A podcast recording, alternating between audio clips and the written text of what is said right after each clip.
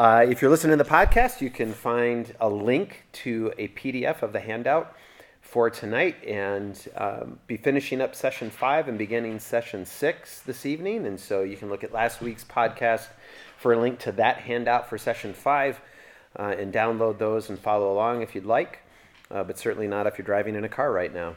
Uh, let me pray for us now. Uh, those that aren't driving a car but are just sitting after eating chili dogs and potato chips and brownies and ice cream. So, all of you on the podcast, don't you just want to come to Family Night at Grace and enjoy a meal and, and a class? Uh, let me pray for us. Father God, thanks for uh, those who served us tonight, um, gave of their time uh, freely and uh, with joy to make a meal and to wash dishes afterwards and to clean up that kitchen.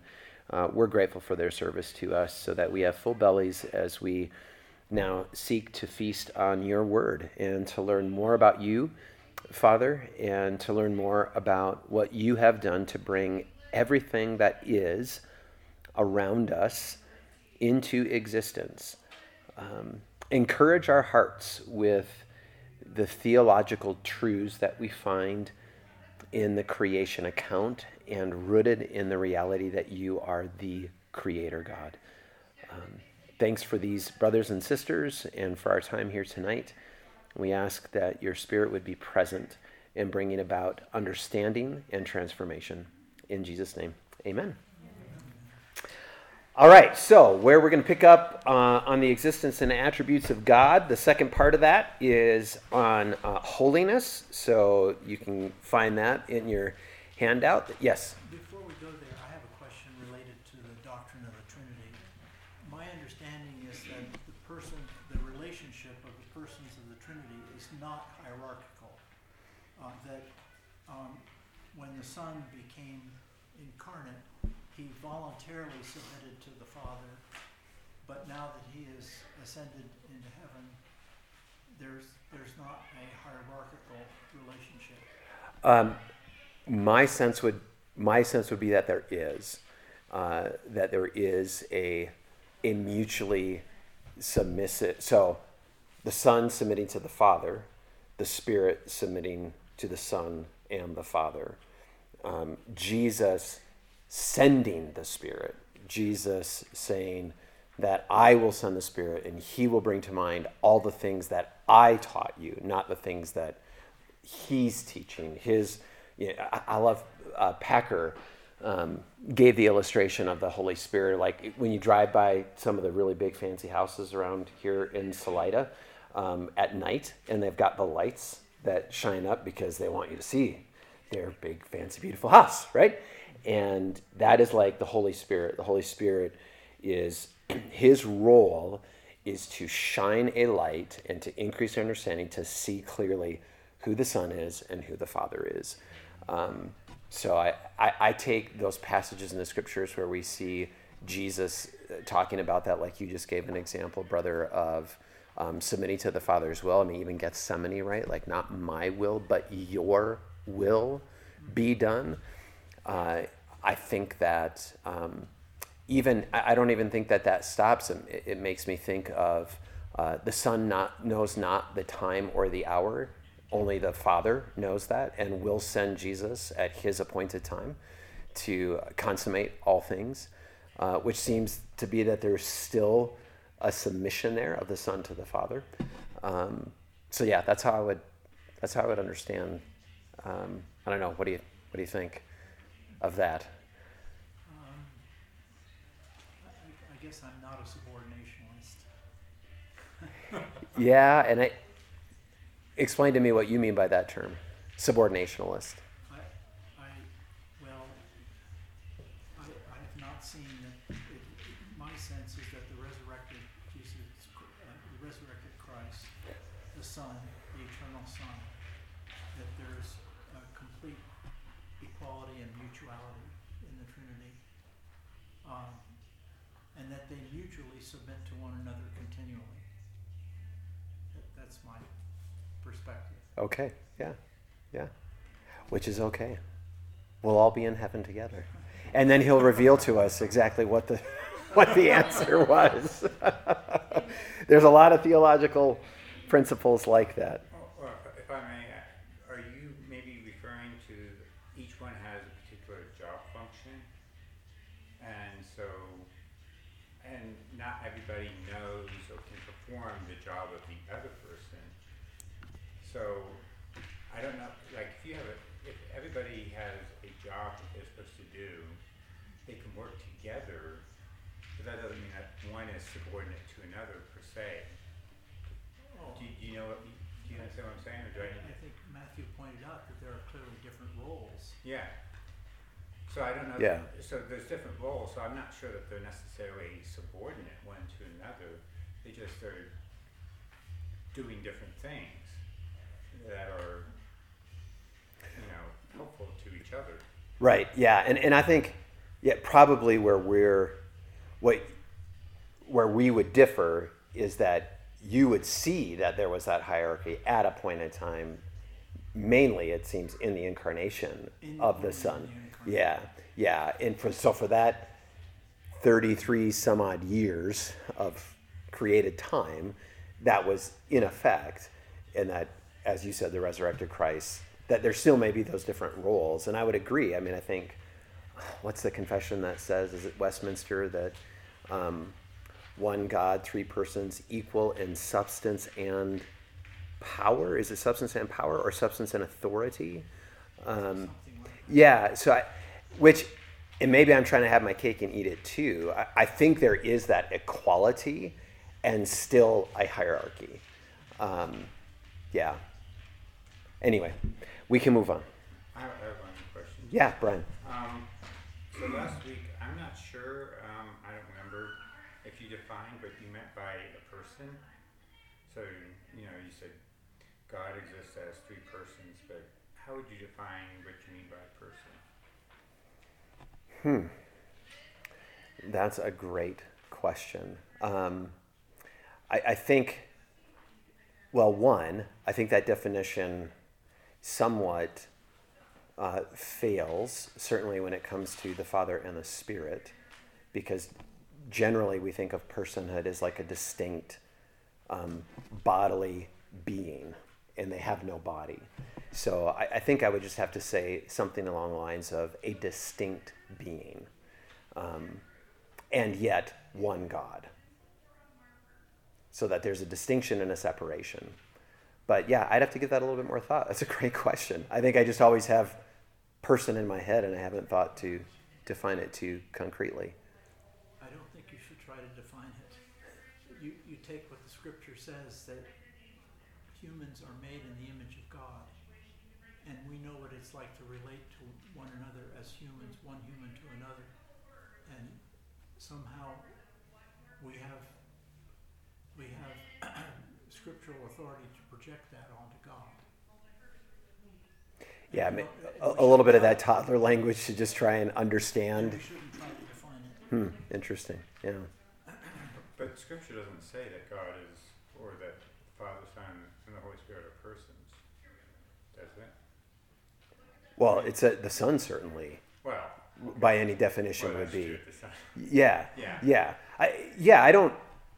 I mean, I'd have to think about that for a moment. I, I think that probably theologically, what we're trying to understand in a theology of the Trinity is in those in those ways in which God Himself, you know, anthropomorphizes Himself in His descriptions to give us those, like, to just try and even understand and get our minds around who He is. His arm is not too short. He sees. He moves. Um, He has a hand. yeah, he has a hand. All, all of those things. Um, he runs to and fro throughout the whole earth. Um, Actually, Yeah. I think he only seems to have a right hand or right arm. and that might be true. You, ne- you never hear him talk about his left arm. That could be true. yeah, I'd have to think about that more. It's a good question. Good question. Any other questions before we continue into holiness? And feel free. Again, it's a good reminder to raise a hand at any point and stop me and ask a question. Holiness. Holiness refers to God's otherness. it's, it's another, another aspect, way that he is not like us. Uh, we see in the amazing vision of Isaiah 6 where seraphim cover their faces and exclaim, Holy, holy, holy is Yahweh of heaven's armies. His glory fills the whole earth.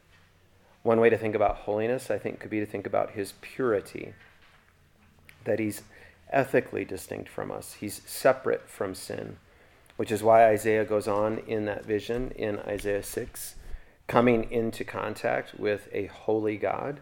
He is aware of who he is in relationship to that God. Woe is me, for I am ruined, because I am a man of unclean lips, and live among a people of unclean lips, because my eyes have seen the King, Yahweh of heaven's armies. Have you had an experience like that? Have you been granted the grace to be meditating upon who God is and His holiness, either through a very specific, explicit description of Him in the Bible or just as you're reading through the scriptures, and it might not even be kind of directly related to that, but you just have a sense of His presence and an awareness of who He is, and you fall on your knees, fall forward maybe off of the, the La-Z-Boy or the couch or the kitchen chair because you've, you've seen him so clearly in all of his holiness and his glory. We think there's so many descriptions in the scriptures like this, right? Even Jesus in the transfiguration to see the veil pulled back, as it were, and that they immediately found, fell down and they were afraid. The holiness of God, and then to see your own sin. Isn't that what Paul was on about in his closeness to God to say, I, I'm the chief of sinners. There's a sense of, you could almost hear him say, he'd probably be willing to say, Woe is me. Um, the closer that we get to the beauty of who God is and the beauty of who Jesus is, the irony, right, in our maturing is that we see more and more of our shortcomings. we, and there's a sense in which we're actually becoming sanctification means that we're actually growing in holiness we're growing in, in purity. And yet the irony is that we just continue to have more and more revealed to us. It's kind of like the big rocks kind of those really obvious sins are the first ones that come to the fore. And then you start to see it, it's like uh, it's like cutting down that tree and then you see the guy that the stump remover guy that comes and he's got to pull up out like we're we, we cut a tree out we think oh we're done. And there's this root system. I, I had someone send me a picture of a redwood last week. And i mean it looked like it had to be 15 feet across. And, and, and he said and this is one of the small ones. And the first thought i had was how big is that root system? Like, how huge is that and there's this tree of sin, and then there's these tendrils that that as we come into the presence of a holy God, I think he reveals how deeply those things wind their way into our hearts, into the realities of who we are, and the way that we have to pull those things out. God is holy. He's totally clean. He's radiant. He's without spot or blemish. He's pure and blameless. And so there's this sense that Isaiah is experiencing that he's unapproachable. Like how can I right? You think of like Moses at the burning at the burning bush, right? Like take take your sandals off your feet, Moses, because my presence is making this holy ground. Right? So so there we get a sense of what is holy holiness is a is a set apartness holiness can apply to not just God, but it can all of the things of the temple were made holy. Moses slaughtered animals and then sprayed blood on things to re- why? Because there was this stain of sin. There's a stain of sin everywhere throughout creation. And so things needed to be set apart. They needed to be made clean to be in the presence of this holy God. And the paradox is that even though he is unapproachable, he's also irresistibly beautiful in his holiness. Unstained by sin, he is the fountain of light. Jonathan Edwards said that holiness is, as it were, the beauty and sweetness of the divine nature. The beauty and sweetness of the divine nature. Have you pondered the holiness of God? Just thought about the holiness of God. Right? And here's the thing about each of these attributes. There's just there's big books on every one of them. I I think of uh, R.C. Sproul, just an incredibly gifted, uh, godly man and teacher, and most of his life was given to this particular attribute of God, unpacking the holiness of God. You could go online, you could to Ligonier Ministries, and you can watch talks by him, and you could buy books by him, just unpacking holiness and how fundamental and critical it is to understanding this beauty and sweetness of the divine nature. His holiness, as we see from Isaiah, is awe inspiring. It's like standing before the Grand Canyon or Niagara Falls. Have you been to one of those places? Either of those places? I have not yet been to the Grand Canyon. I don't know what's wrong with seen me. the ark though, and that was probably just as awe amazing. You've seen what? the ark, the, the rebuild of the ark. Oh, okay. Oh, yeah. You haven't seen Yeah, that? Noah's that Ark. Noah's Ark, yeah. Yeah, That's- yeah. Super I, cool. I've stood at the base of Niagara Falls. Oh, And yeah, it is. It's absolutely overwhelming. And yet you you can't look away, right? You just want to soak it in. It, it's again, it's like there's so many places here that we have in our little valley where you can go and you just sit and you just look. And there's I think that's what God wants for us in understanding his holiness. Edwards goes on to write when he's speaking of the holiness of God that the holiness of God consists in his love, especially in the perfect and intimate union and love that there is between the Father and the Son, marking yet another irresistible and distinct thing about God in his holiness, and therefore his holiness making his love absolutely unstained and perfect. As God is holy, so we are to be holy, it says in the scriptures. Be holy as I am holy, he actually says. This isn't merely about what one doesn't do. We, we can tend towards that as Christians. What are all the things that I'm not supposed to do to be holy? Instead of thinking, or in addition to thinking, what are all of the things that I do? What are the positive actions that I take to live out holiness? When you look at the burning bush episode again, right? What makes that ground holy is God's presence. It's that he's entered into a relationship with his people. So holiness isn't first defined by what we do or don't do, but to whom we belong. It's not just being separate from something, but being devoted to somebody. Again, those were the instruments in the temple. When they were set apart and made holy, they were devoted to God. Just like the priests were devoted to God. And in the same way, we are devoted to God. And so, how we are positively holy, how we become holy, is by exhibiting His attributes. So, all of those communicable attributes that we've already talked about in our sessions together are the things that we want to live out and therefore express the holiness, purity, and therefore beauty. Then we become attractive.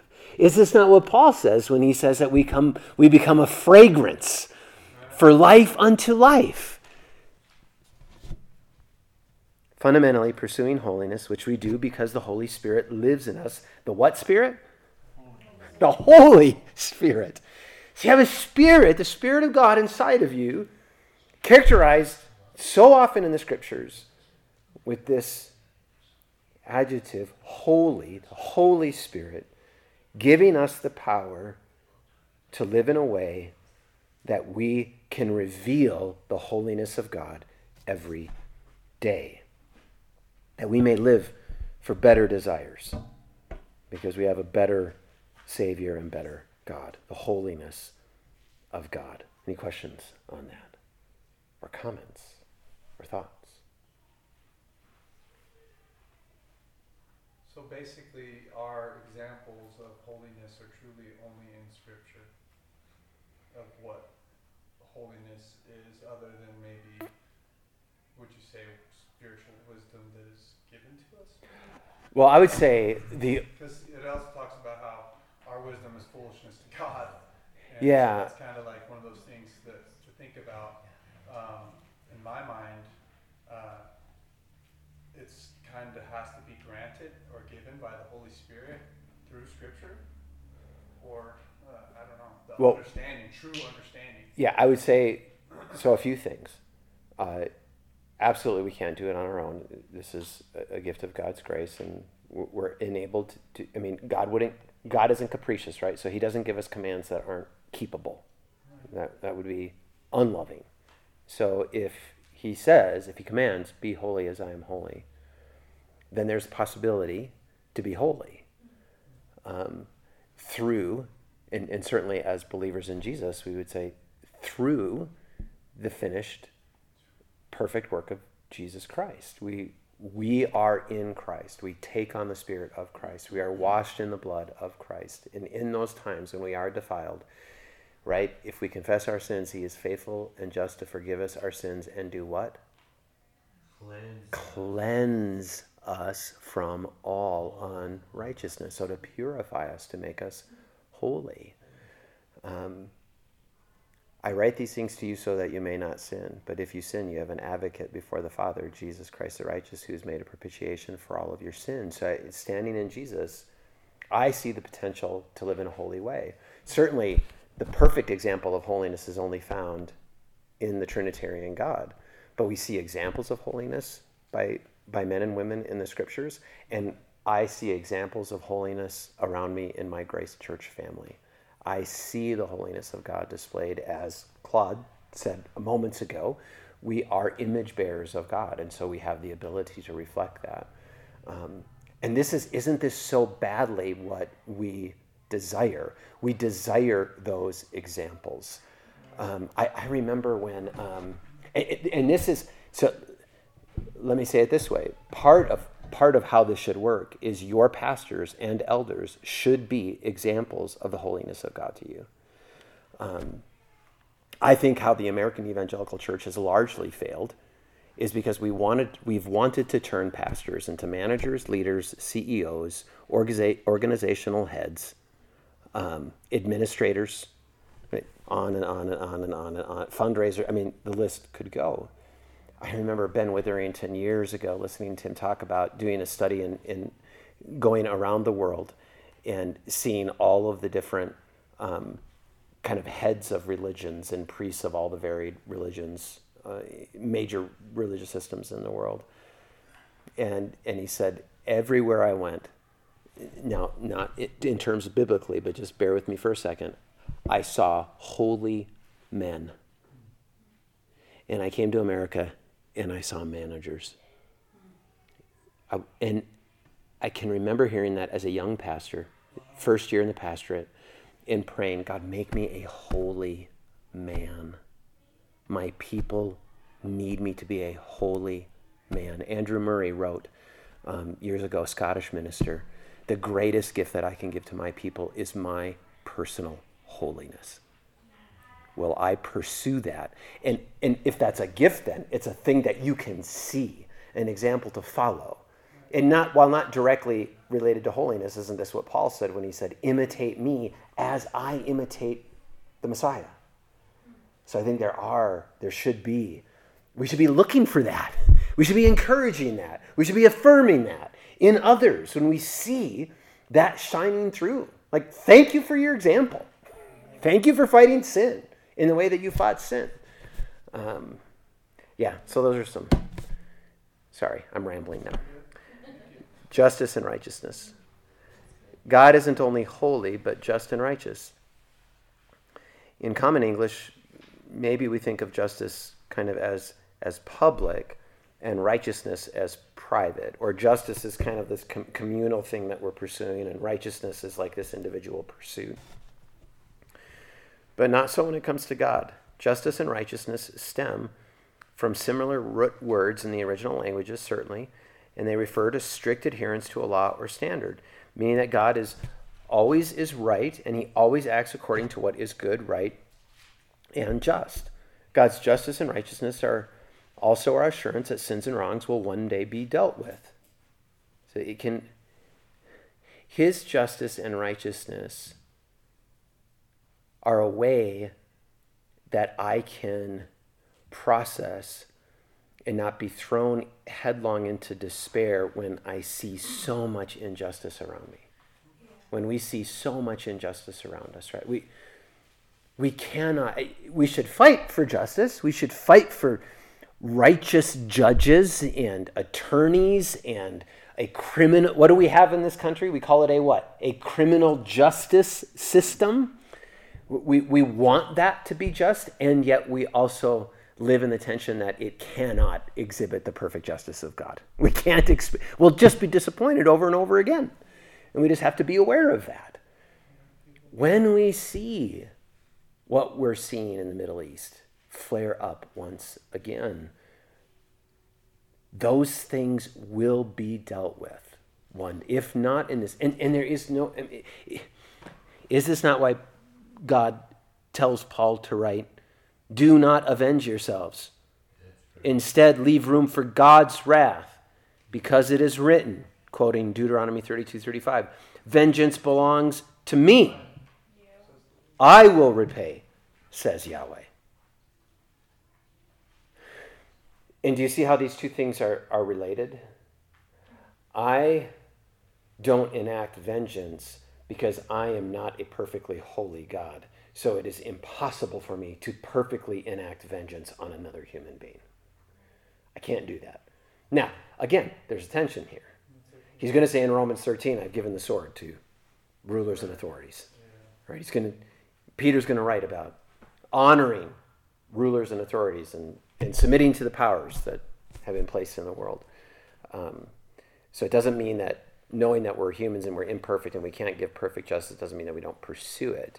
But at the end of the day, it's listen, I know, I know there's a day coming. I know that books are going to be opened and there will be a perfect judge who perfectly metes out exactly the justice that is required. Yes? Could you say according to our deeds? Oh, absolutely, Romans 6. There you go. Justified by faith, judged according to works. Absolutely. As long as we're focused on our own individual walk with that mindset, though, it's because that's like uh, that reminds me of James, I guess, who talks about like uh, not to be judges of the law or whatever, um, but to be doers of it, right? Um, and that's more about like, to me, God shows me my own stuff. You know what I mean? But once you start having your eyes going elsewhere on other people's sin, that makes sense. Sense. You know what I mean? Um, I don't know. That just reminded me of that kind of. I- Are, are you, I don't know that I do know what you mean. Um, are, so basically, like. Um, that we shouldn't judge others? Is that? right. Yeah. Basically, but be doers of the law. Like, well, I don't know. You're, Well, James, that text is be not only hearers of the word, but doers. Don't be like someone who looks in a, in a mirror and sees what you're like and then turn and forget what you've been shown about yourself. Um, I, so I- think that's slightly different. Um, I, I- think, what's that? There's another one in James. Okay. Too that I'm referring to. Maybe I'm wrong. It. No, it, well, no, you could be right. I, I'm not recalling it offhand, but someone maybe can help us if they know it. But What about you? Tom? I Um, think you were almost referring to it because it's uh, uh, where he- he's talking about, um, and it might not even be relevant, but I thought it, it sounded like um, kind of uh, what you were talking. You should just continue on. No, no, I, no, you no, Eric, Eric. I, I think if I'm understanding you, I think you're bringing up something important. I, I think there is in justice and righteousness Right. in in in the church. I, I think um, again, there's, and I'll just keep saying this to you guys because I think it's really important. I feel like God showed this to me just a few years ago. I finally started understanding there are so many tensions in the Christian life, and, and, and I think it's actually exciting together to try and navigate those tensions and help each other through those tensions. So you can say, Vengeance is mine, I'll repay. But we have to take the totality. This is what systematic theology does, right? So if we're thinking about justice and therefore potentially God judging, or how do I judge certain things, um, the Bible is also very clear that we have to be in each other's grill that we have to be calling out sin. If you see, Jesus himself teaches, right? If you see your brother in sin, go to him that you may save your brother. And if he doesn't listen to you, bring a friend with you because he's not, he, then it's just a he said, she said. So bring someone else. And if he still won't listen to you two, grab an elder, grab a third. And if that doesn't work, then go to the entire church we're going to church family. We've been going to Eric for five months now, and he is not listening to us. He's not listening. So we need to pray for him. And here's what we're going to do Paul can say, hand him. I just read this morning in Corinthians. It is an act of love to hand that brother over to Satan. Wow. That he, Uh, in, in, in Paul's mind, I think his hope is that that kind of desperate act will finally wake that brother up, cut off from the fellowship of the brethren and the sisters, to wake up to the reality of what he's doing in sexual immorality. Because he's just written how dangerous, like, you will not inherit the kingdom of God if you're sexually immoral. So I think that, right, like, this is that difficulty of what does that look like? And so, and then people want to throw out, right, in our culture, don't judge, lest you be judged. Doesn't that say that in your Bible? And then what do we know from last year? A text without a context is a pretext for a proof text.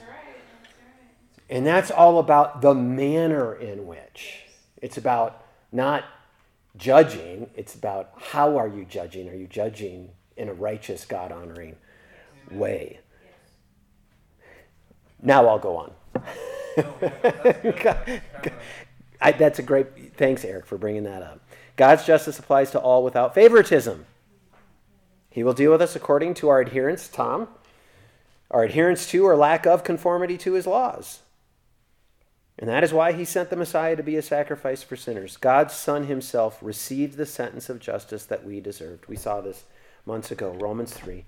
God presented Jesus as the mercy seat by his blood through faith to demonstrate his righteousness because in his restraint, God had passed over sins previously committed. So God presented Jesus to demonstrate his righteousness at the present time. Paul writes elsewhere, he came at the perfect time to fulfill the law. So that Jesus would be just and then justify the one that he would make right the one who has faith in Jesus. Goodness and love. Goodness and love. Finally, God is a God of goodness and love. By finally, I mean the, the final one that we're going to cover. There's lots more. Um, God is a God of goodness and love. He is perfectly good. He always does what is best and is the source of all that is good. In James 1:17 we read every good and perfect gift is from above, coming down from the Father of lights who does not change like shifting shadows. God's goodness manifests itself in a multitude of ways. He is benevolent and cares for his creation and his common grace. You could read Psalm 147. God's goodness is demonstrated in his love and grace towards the undeserving, shown in his long suffering. I said this last Sunday. I love that word. He is long, he suffers long with me. He is slow to anger. Thank goodness. Yes, and loving kindness. By way of application, what does God's goodness mean for us?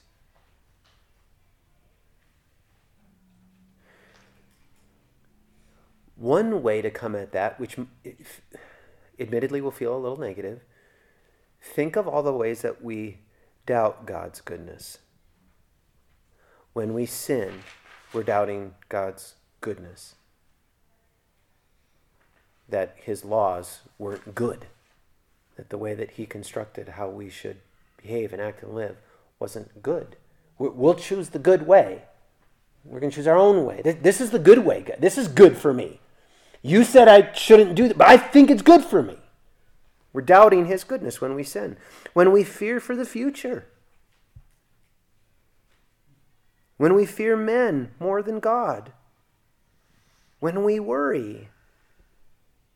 God's goodness invites us to cast our cares on him because he cares for us. It reminds us that he will always do what is best. Always. He is a good God. He is a good God. Complementary attribute here is love. When it comes to love, we have a difficult time thinking biblically, generally in the culture. Today, people aren't surprised when you tell them God loves you. They get awfully upset when you talk about His holiness, His judgment, His laws, but they love when you tell them God loves you. It's because we have separated divine love from the other complementary truths about God, right? That we talked about the simplicity of God. So all of his attributes are perfectly working all the time together. So his judgment, his laws are part of a manifestation, an example of his love.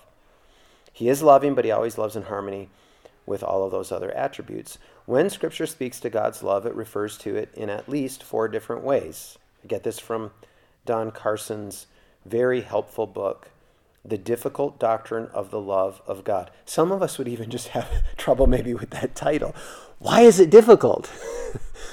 because it's a very complex thing when you start to think about it and work it out. I wouldn't have thought that until I started reading Carson.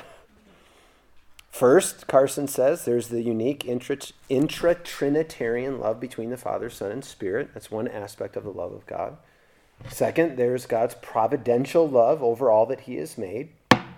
Genesis 1, we see He made all of creation good. Matthew 6, He feeds even the sparrows. Third, there is God's salvific, salvific stance toward a fallen world, right? So God so loved the world that He sent His only begotten Son and longingly inviting us all to repent. Fourth, Scripture also highlights God's particular effective selecting love towards his elect in passages like Deuteronomy 7, Ephesians 1, 1 John 4, 10, and many more. So we don't want to absolutize any one of these ways of talking about God's love. God's love isn't sentiment, sentimental and warm feelings.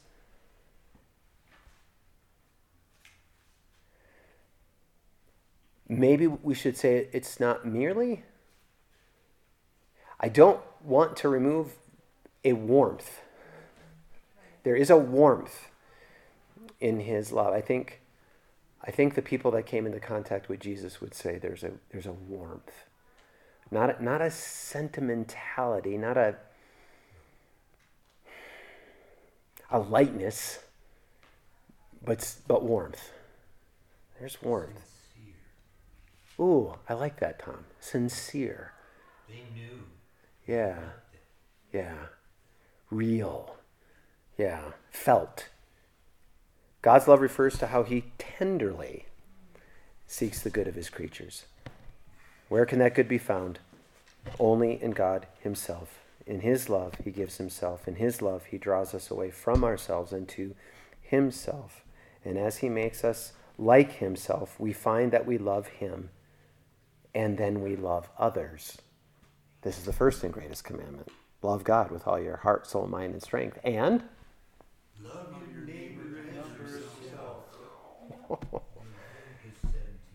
yeah.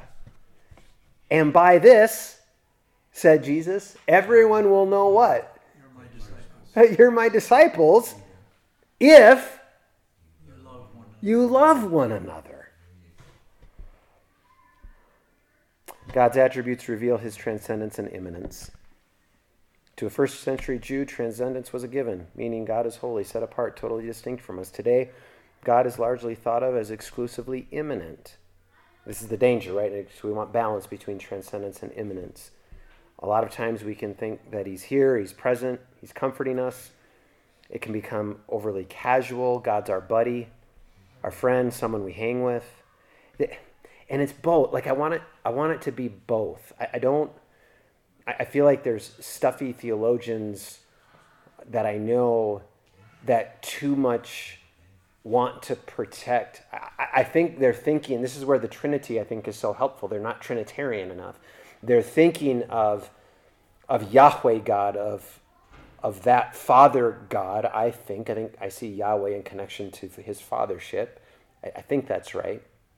And so they want to protect, um, and they'll use it to defend how you should even dress on a Sunday morning, right? Like, wh- why aren't you in a suit and tie? As if somehow that related to the holy presence of God, that kind of 21st century cultural. I own one suit, I've worn it once at Grace Church. Um, right? And while there is this very real incarnational Jesus who actually did hang with his disciples and called us his friends, and he laughed and he ate and he went potty and he had diarrhea and he vomited and right like he was real and he gets us and so we can relate to him that way he knows all of those realities of being human. And so I can I can relate to him in that very concrete human way as fully God and fully man. And so I, I want to hold both of these. I don't I don't want to think that he's unapproachable and that like this last Sunday, I, I want there to be images and visuals that you have of Jesus pulling you in close and holding you and embracing you. And he's going to do that one day in a new heavens and new earth. I can't wait for a Jesus hug. I'm absolutely confident I'm going to get a Jesus hug. And if he doesn't hug me, I'll hug him hard. but I think he's gonna. He's gonna hold me close. He wept when Lazarus died. He cried big tears. And he's this God who just like, oh my word, he's the Mount Sinai God. Like, don't get too close. We can't, Moses, tell him to stop. I can't take any more. Um, so we want, there, there needs to be a sense of awe in worship and, and a sense that I can draw near. And so yet another tension, right? We've got another tension that we're trying to, to navigate. Thoughts on that? Yeah, please, Claude. Look, I'm here thinking God's holiness, God's justice and righteousness, God's goodness and love. We tend to list these things. We tend to iterate those things, but mm. actually they are absolutely a unity. Yeah. I think by faith we need to recognize that there's no daylight between any of these yeah. things. Yeah, that's good. Good reminder. God. Yeah. He is all those simultaneously at all times which is it's it's our human minds that want to list things. Yeah, right. First this, then that, then that, and, then as a result, there's a, a little separation that occurs in our minds, and it should not exist. Which which can be hard too, I think, because we're not that way, and and we like if we think in our relationships with each other, if, if you would dis, if you would describe someone, we, talk about like our personalities. There's things that we're more of less of, and not at all of.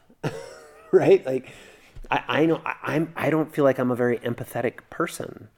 My wife is a very empathetic person.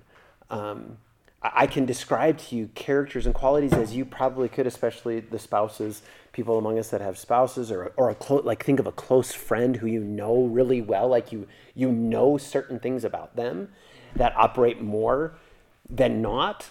Um, and and yeah, Claude, it's a good reminder that, that God isn't that way. He he doesn't need anyone to compliment him to shore up.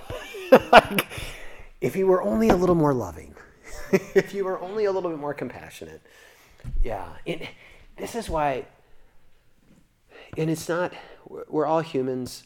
We have lots of things that are going on in our lives. We have limited time to do these things. I, I understand that. It, it, yeah, this is why I love getting together in a in a seminar like this is for us to encourage one another to think on these things, to think about God, to ponder God, to do exactly what Claude just said in and to meditate on his attributes.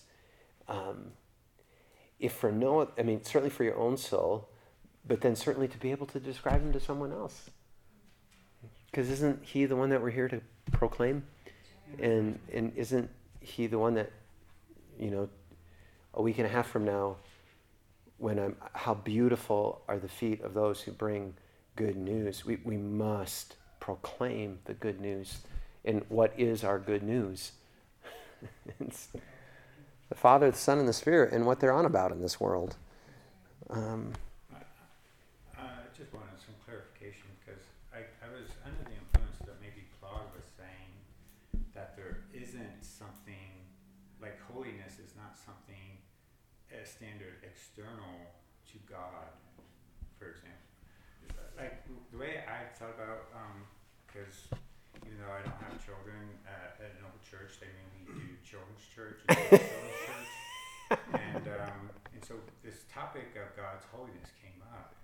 And while I was preparing for the lesson, I kind of came to the realization, you can correct me if you think I'm wrong, but that saying God is holy is equivalent to the philosophical, the analytic statement that bachelors are unmarried men.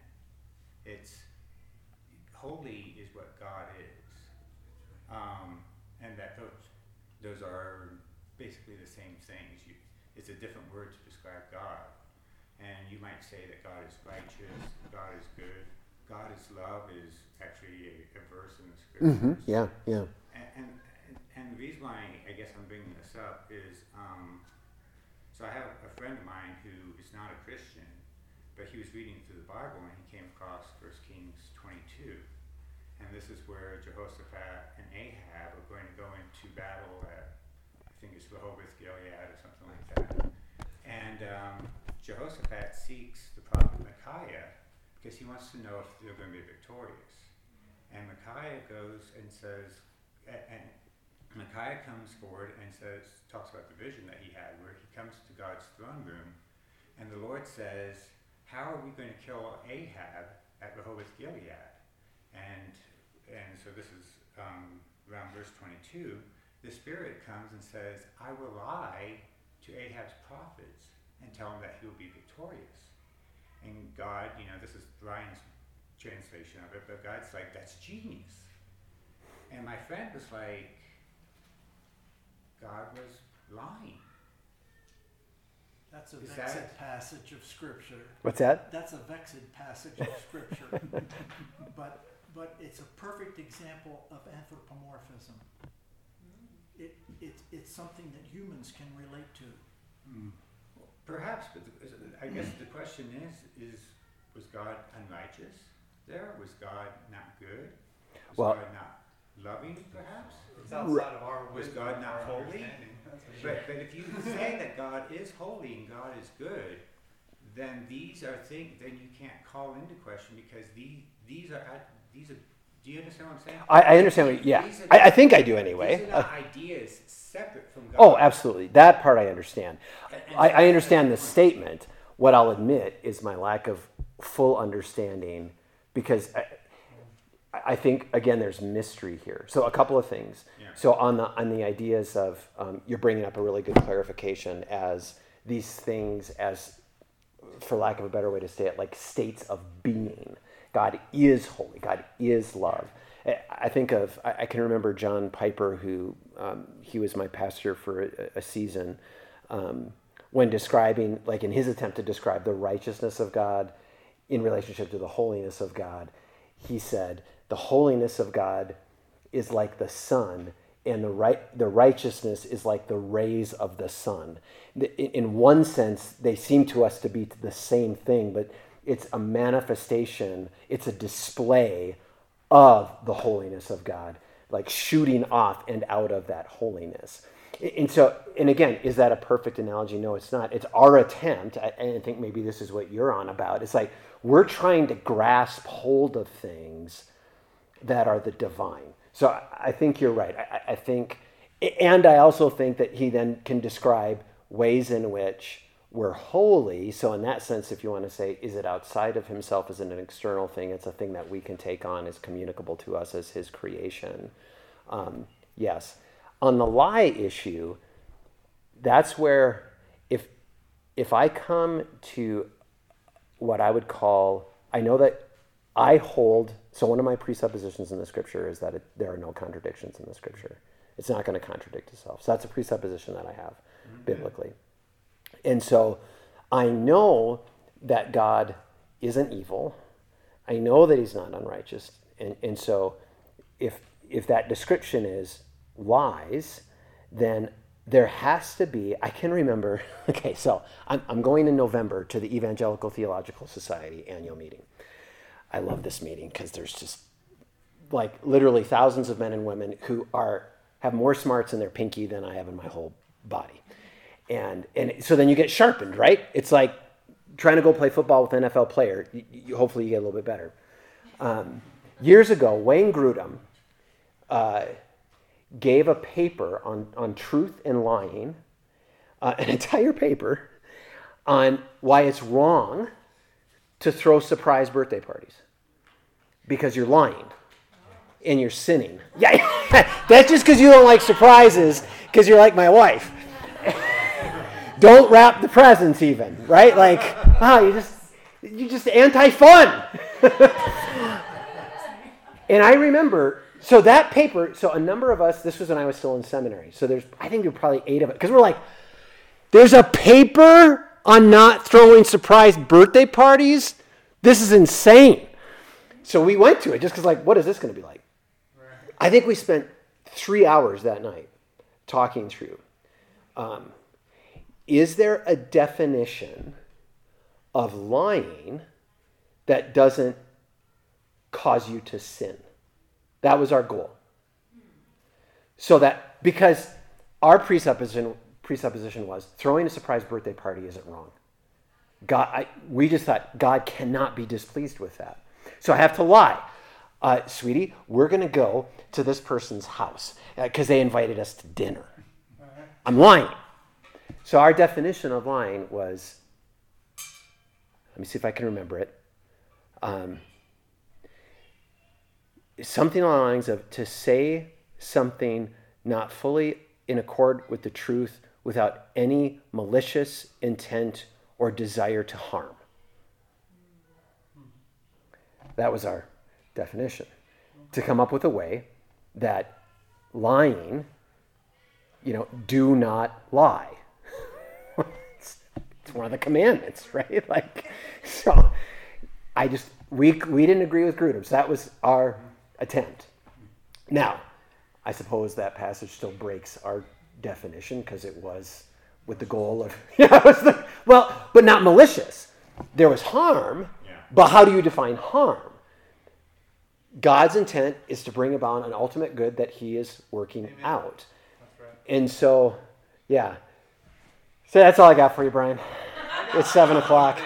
Yes. Say, like, I got stuck on this because of like Job, like, and there's other stories in the Bible where it's just like, if you try to look at it from your understanding of what good and bad is, you know what I mean? There's parts of like, I mean, I couldn't understand why Job had to lose some of what he lost. You know what I mean? All these things, and, yeah. Or the flood. I mean, all this other stuff. Was there not one person that would have maybe been?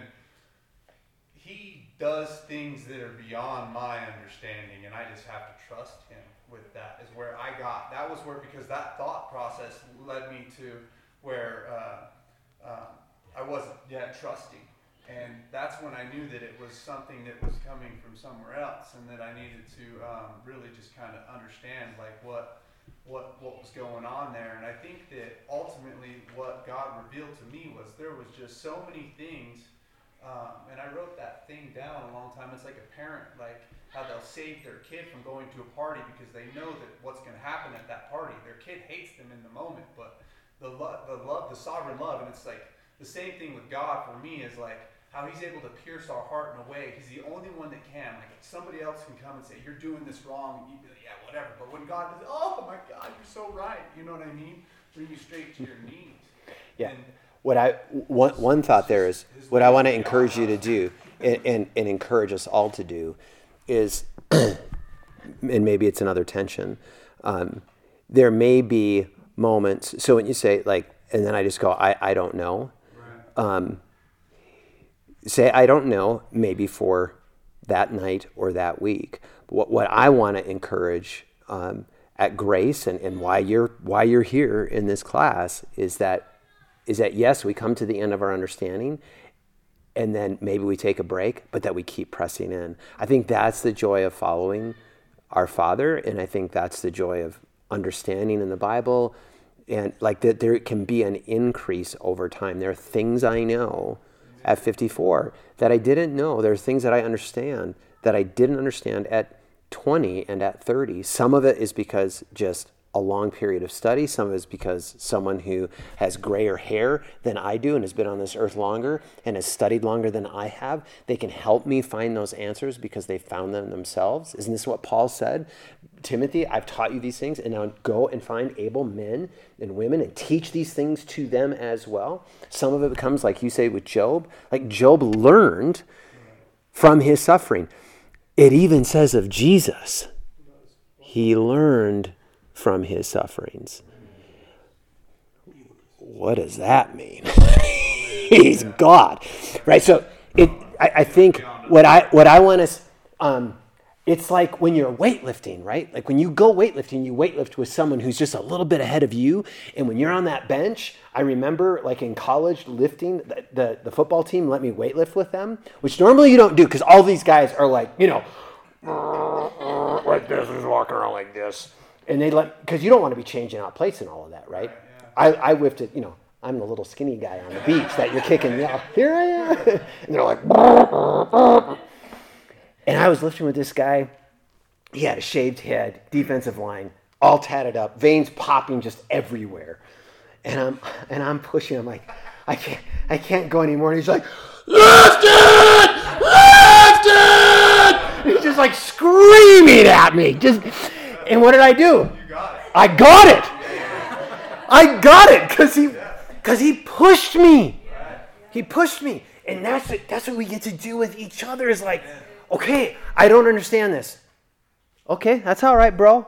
Today, we're to come back and we're to study some more. here's a book that you can read. I don't understand the holiness of God. All right, well, here's a sermon from R.C. Sproul. Here's a book by R.C. Sproul. Like, we can't we can't tap out.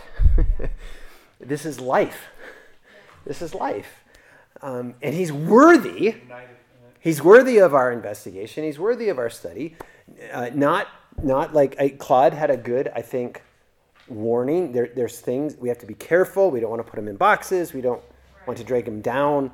Um, but he also wants us to know him. He wants us to know him. Um, couple more questions, and then we we are not even going to go into the next one. Look at that. We went we went right till seven o'clock. Um, no, stop. Stuff your sorries in a sock. This is what I love. I want it to be interactive, and we're having questions and we're learning together. And so we're just going to go slower. Um, and next week, or excuse me, I'm not here because uh, we're in Cleveland, so I'm not teaching next week. Um, the week after, we're going to talk about something that has, it's going to be so fun because it has absolutely no controversy in the church whatsoever. We're going to talk about creation, right?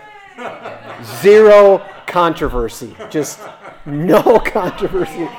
That I am sure actually that week is going to be like a 30 minute session because it's just it's that easy. It's that straightforward. Actually, I know we're going to go at least two sessions on creation because uh, you can see it says part one and part two, which means actually we're probably going to be at least three sessions on creation. Because um, when we, I'm going to talk about seven things that we learned from the creation event, and then we're going to get into the different theories uh, in the church on describing, you know, what exactly, how, how did creation happen, and their theories, theories, theories, theories, all of which except for theistic evolution, at least I would argue. The others you can, I just want to make sure that we're all understanding. So let me just set the table right now. I'll set the table for, for creation discussion. There are many differences of opinion and belief that you can have in the creation conversation and still be within the stream of Orthodox Christianity. So if you're coming to like argue, if you don't believe in the day age, if you don't believe in literary framework, if you don't believe in whatever system you absolutely believe in, then you're not part of Orthodox Christianity. maybe you just want to skip the next couple of weeks and not create trouble. But there's a parallelism between this and eschatology. oh my gosh, yes. the beginning and the end of the Bible, there's been more conflict and division in the church, and I think it makes God, in all seriousness, I think it makes him so very grieved that his children fight the way that we do. Not argue. We'll argue. I want to argue. Remember, I said, I want to argue in this. We need to defend our positions, and Claude and I differ on how we're looking at the Trinity, right? We're walking out of here loving each other. So we, we can argue and we can disagree inside orthodoxy. Um, we can't disagree on the sufficiency of the blood of Jesus to forgive us of all our sins, but um, there are things that we will disagree on, and we're gonna probably there's probably very differing views here on, on the creation account, and that's okay. And we'll have those arguments. We won't fight, we won't divide, but we can argue. Okay, yes, Eric. I found that scripture. Can I read it real quick? Please do it. Do it. It's uh, don't criticize one another, brothers and sisters. Uh huh. Anyone. Can you give us the address, Eric? It's uh, uh, Ah, okay, yeah. Don't criticize one another, brothers and sisters. Anyone who defames or judges a fellow believer defames and judges the law. If you judge the law, you are not a doer of the law, but a judge. There is one lawgiver and judge who is able to save and destroy. But who are you to judge your neighbor? There's a lot to study in that one. I would Yeah, there is. Yeah, there is. That's good. Thanks for finding that. Any other questions? So just to beat a dead horse, um, I was, basically what I was trying to say is, if you say that God is righteous and holy, then what happened in First Kings twenty-two, if you don't have this external standard, which is usually a man-made created standard, then if you say that God is righteous and holy, and what he does is He is righteous and holy. holy, then there is no, he, doesn't sin by lying or, or whatever you, what my friend was asserting was the case. My friend was asserting that there's this external standard of righteousness or holiness. I see. And that God didn't meet that. And, and, and my, And so therefore he's unrighteous. yes, and, and my point to him was that's not the case because righteousness and holiness is defined by God. Like we, I don't think we Yeah. would know what righteousness and holiness is Amen. without God. Yeah, amen. Yeah, So, Yeah. so, so therefore, he could not have sinned because he is the standard. right. Yeah, yeah, that's That's, good. Paul was trying to say. Yeah, yeah, that's good. That's good. Excellent clarification.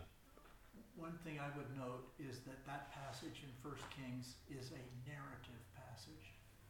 And we have didactic passages that absolutely teach the attributes So that's where you put your, that's where you put your, your, your money on the didactic passages. Yes, and I just don't want to discount that there's much we can learn from the narrative, which I, I don't think you would disagree Oh, with. Yeah, not. yeah, yeah, yeah. I think um, didactic or propositional, you know, like the epistles. Yes, absolutely. Um, all right. Who would like to? Roger, will you close us in prayer? I was going to ask, but then I decided to assign.